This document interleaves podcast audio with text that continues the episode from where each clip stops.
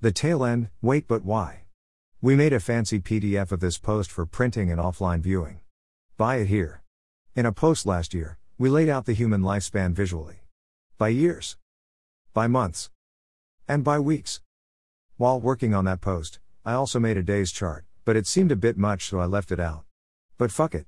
The days chart blows my mind as much as the weeks chart. Each of those dots is only a single Tuesday or Friday or Sunday, but even a lucky person who lives to 90 will have no problem fitting every day in their life on one sheet of paper. But since doing the Life in Weeks post, I've been thinking about something else. Instead of measuring your life in units of time, you can measure it in activities or events. To use myself as an example, I'm 34, so let's be super optimistic and say I'll be hanging around drawing stick figures till I'm 90.1 if so, I have a little under 60 winters left. And maybe around 60 Super Bowls left. The ocean is freezing and putting my body into it is a bad life experience, so I tend to limit myself to around one ocean swim a year. So, as weird as it seems, I might only go in the ocean 60 more times. Not counting Wait But Why research, I read about 5 books a year, so even though it feels like I'll read an endless number of books in the future, I actually have to choose only 300 of all the books out there to read and accept that I'll sign off for eternity without knowing what goes on in all the rest.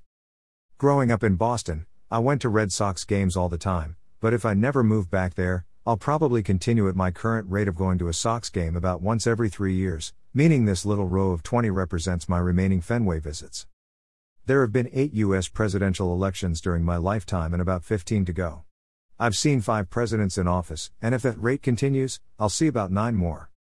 I probably eat pizza about once a month, so I've got about 700 more chances to eat pizza. I have an even brighter future with dumplings. I have Chinese food about twice a month and I tend to make sure six dumplings occurs each time, so I have a fuckton of dumplings to look forward to. But these things aren't what I've been thinking about. Most of the things I just mentioned happen with a similar frequency during each year of my life, which spreads them out somewhat evenly through time. If I'm around a third of my way through life, I'm also about a third of my way through experiencing the activity or event. What I've been thinking about is a really important part of life that, unlike all of these examples, isn't spread out evenly through time, something whose, already done, still to come ratio doesn't at all align with how far I am through life. Relationships.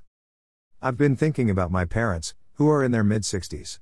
During my first 18 years, I spent some time with my parents during at least 90% of my days. But since heading off to college and then later moving out of Boston, I've probably seen them an average of only five times a year each, for an average of maybe two days each time. 10 days a year. About 3% of the days I spent with them each year of my childhood. Being in their mid 60s, let's continue to be super optimistic and say I'm one of the incredibly lucky people to have both parents alive into my 60s. That would give us about 30 more years of coexistence. If the 10 days a year thing holds, that's 300 days left to hang with mom and dad. Less time than I spent with them in any one of my 18 childhood years. When you look at that reality, you realize that despite not being at the end of your life, you may very well be nearing the end of your time with some of the most important people in your life. If I lay out the total days I'll ever spend with each of my parents, assuming I'm as lucky as can be, this becomes starkly clear. It turns out that when I graduated from high school, I had already used up 93% of my in person parent time. I'm now enjoying the last 5% of that time. We're in the tail end. It's a similar story with my two sisters. After living in a house with them for 10 and 13 years respectively, I now live across the country from both of them and spend maybe 15 days with each of them a year. Hopefully, that leaves us with about 15% of our total hangout time left. The same often goes for old friends. In high school, I sat around playing hearts with the same four guys about five days a week. In four years, we probably racked up 700 group hangouts.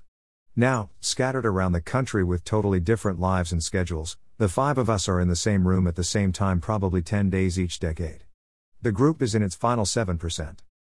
So, what do we do with this information? Setting aside my secret hope that technological advances will let me live to 700, I see three takeaways here.